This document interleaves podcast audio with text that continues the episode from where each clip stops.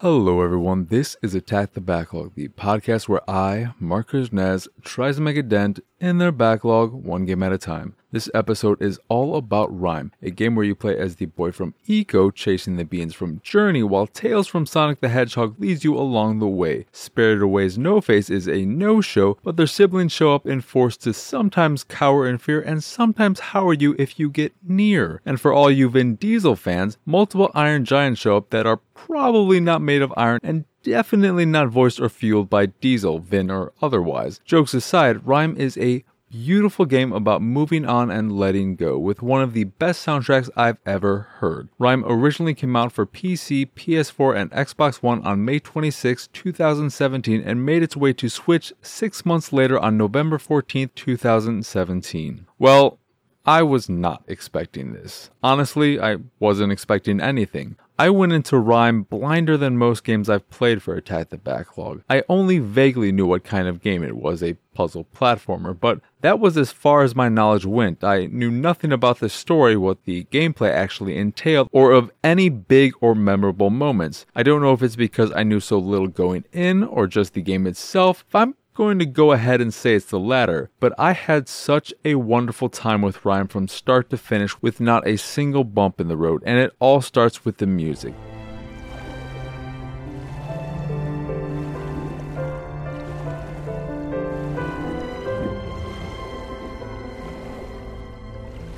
The music of Rime sets the tone immediately and carries the game throughout its roughly four hour journey, not including time spent looking for collectibles and the like. It's somber, sometimes haunting, sometimes uplifting, and always powerful. There was no way I was going to disengage with the game because the music drew me in so strongly and so deeply. It made sad moments sadder, the sensation of accomplishment greater, and when your life is in danger, it makes things scary. The soundtrack is perfect and the heart of Rime. Without it, the game would be a lesser experience. Without it, the game would have been good, but not great.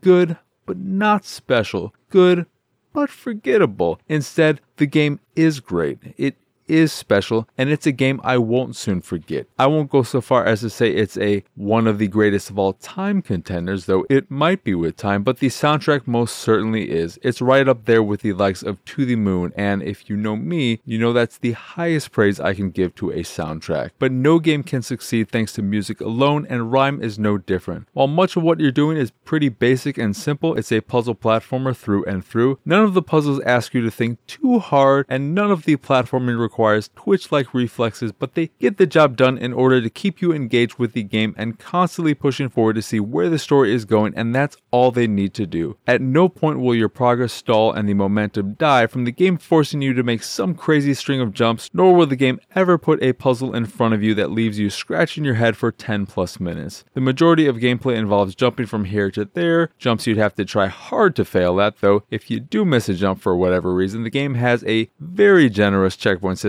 and at least in my case, the game reloaded me right where I was at the point of failure, so you'll never have to replay a long section if you make a mistake. In addition to your basic platforming, which includes occasional climbing, shimmering along edges, and jumping from ledge to ledge, you'll also find yourself in a few situations where you have to avoid enemies, whether that be through hiding in shadows slash under structures, or by creating light with these little balls in order to clear a pathway. Then there are the puzzles, which are simple and range from rotating a switch in order to align shadows in the right position to looking through a viewfinder like structure to align pieces of the environment together in order to open doors. It's all simple stuff and might not sound that engaging, but the entire game, the music, the gameplay, the visuals, everything is a vehicle for the story, a story that's a mystery until the very end. That's not to say the ending was a surprise, it's easy to figure out what's going on from a general standpoint, but it's when every piece falls into place that the real gut punch of Rime hits you, though admittedly, I was a bit sadder when I lost a certain friend along the way, so much so that I put the controller down and just sat there, staring at my screen, knowing what was about to happen as soon as I stepped a few more spaces ahead. I wanted to postpone that farewell as long as I could could, even though I knew I would have to make the hard decision in order to keep progressing. It's not easy for a game to move me the way Rime moved me, but Rime succeeds in doing so because it's not just about the story being told, but the story of your personal journey within it and how you attach yourself to the world and the beings who inhabit it. I do think it helps that I went into it knowing basically nothing, but even so, Rime is such a beautiful and well crafted game that I have no doubts I'd feel the same if that wasn't the case. I don't really know what else to say. So much of why I loved Rime is tied to the story and the various moments scattered throughout, a story I don't want to spoil for any potential new player. Just know that Rime is a game that made me fall in love with it from the very first second I started playing, a love that only grew as I played more and more and continues to grow as I think about it and reflect upon my experience with it. It's games like Rime that remind me of why I love this industry and love gaming because every now and again a game will come out of nowhere and surprise you. Surprise you with the kind of beauty and the kind of experience that only a game can deliver. Rime is one such game for me, and I hope if you haven't played it and choose to after watching